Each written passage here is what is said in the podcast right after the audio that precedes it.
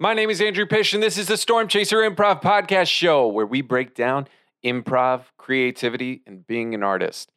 And this is another bite sized Storm Chaserology episode where we share some of the improv lingo that we've picked up on our journey as an improv team.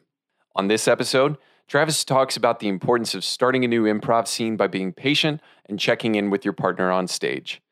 When I'm improvising, I can get stuck in my head when I worry about making fun improv choices that everyone's going to love and talk to me about after the show and next week and in like a year from now and they're like, "Oh my god, Andrew, do you remember when you when you did that thing on stage?" And I'll be like, "Yeah, I did. It was so funny, wasn't it?" And they're like, "Yeah, I can't ever forget that."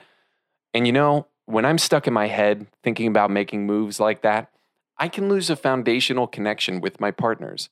Travis here is reminding us and me specifically, that when we check in with our partner at the start of a scene, we can get out of our heads and our improv choices will flow a lot easier. And you know what? It's been nice, but let's get this show on the road. Take it away, Travis. You're listening to the Storm Chaser Improv Podcast Show.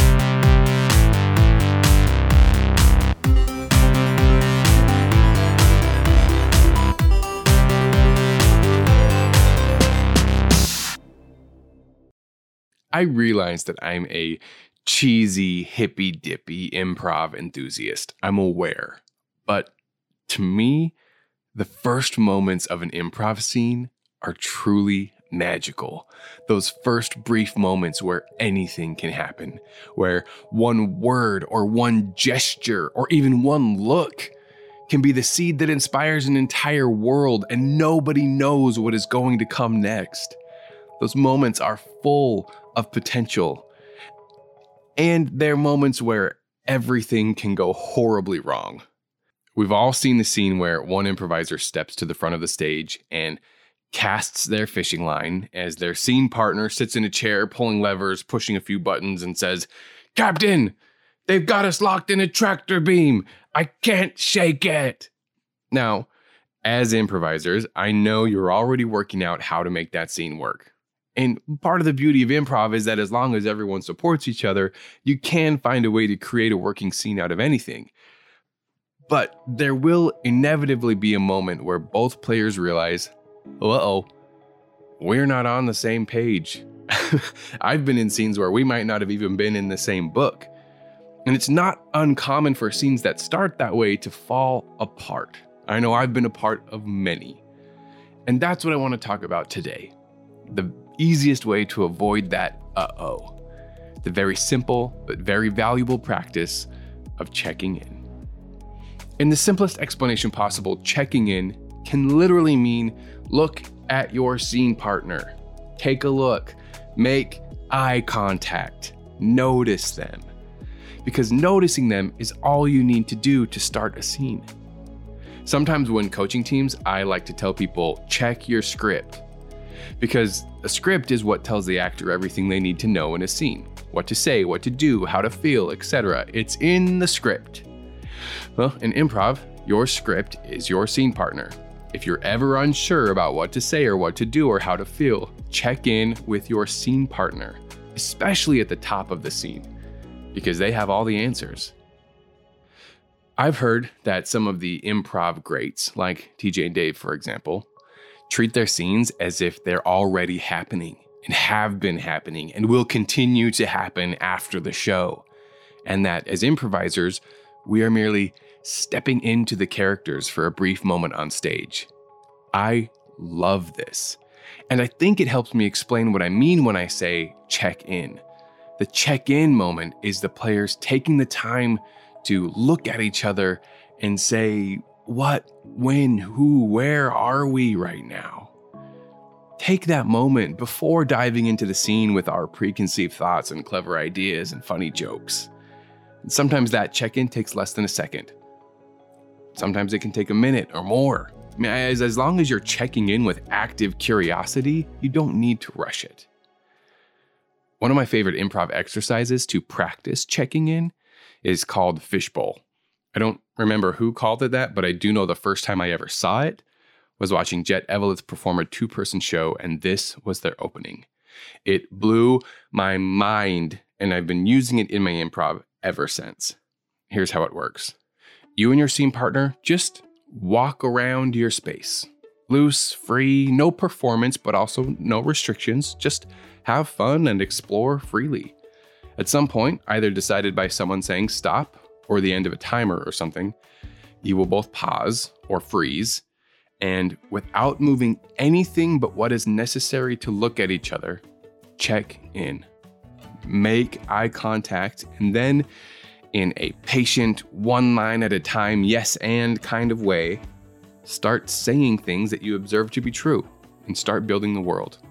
It's a little Meisner esque. Player A might look at their scene partner and see that their body is in a shape of excitement and say, You look happy to see me. Player B responds, Yeah, I am happy to see you. I feel like I haven't seen you in a while. You look like you're leaving. Player A, totally. Yeah, feels like you caught me on my way out, like I was trying to leave before you got here. B, yeah, maybe you've got a secret that I don't know about yet. A, I love that. It feels like you just showed up at my office, right? Unannounced. Player B, absolutely. Like your receptionist told you I was here and you're trying to bail. Player A, yeah, exactly. Yeah, to me, it feels like uh, we were high school sweethearts or something, on again, off again, and maybe you're still into me, but player B, okay, yeah, yeah. All right, so so then maybe your first line is, Andy, I've been meaning to call you. So eventually, you reach a point where you both feel like you're ready to play. Once that happens, someone gifts the other player their first line. They then use that one line to start this scene with all this great backstory and subtext. The idea is that by doing the fishbowl, you can train yourself to check in before acting. You can get in the habit of observing before speaking. Checking in is a simple idea. It's not a groundbreaking concept by any means. But far too often, the adrenaline and excitement that comes with live performance or being too precious with a great offer we just really want to get out can get in our way and we forget. Checking in gets us out of our heads and into the scene.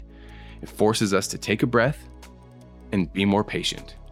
It's like Pish talks about in his Predator Mind episode. There's a full body listening that can and should take place in improv, and a full active, curious check in can really jumpstart your dreaming and elevate your play. All right. I don't know about you, but I feel pretty inspired to check in with my improv partners in our next show.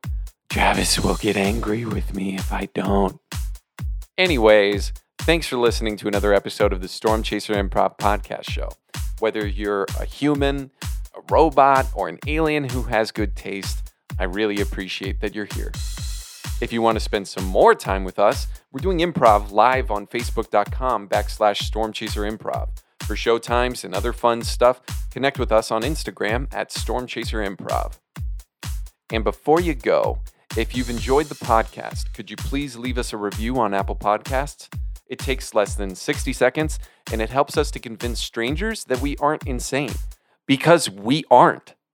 Now, I want to keep talking to you, but you've got a busy life full of amazing things to get to. So go, get on out of here, and we'll see you next time.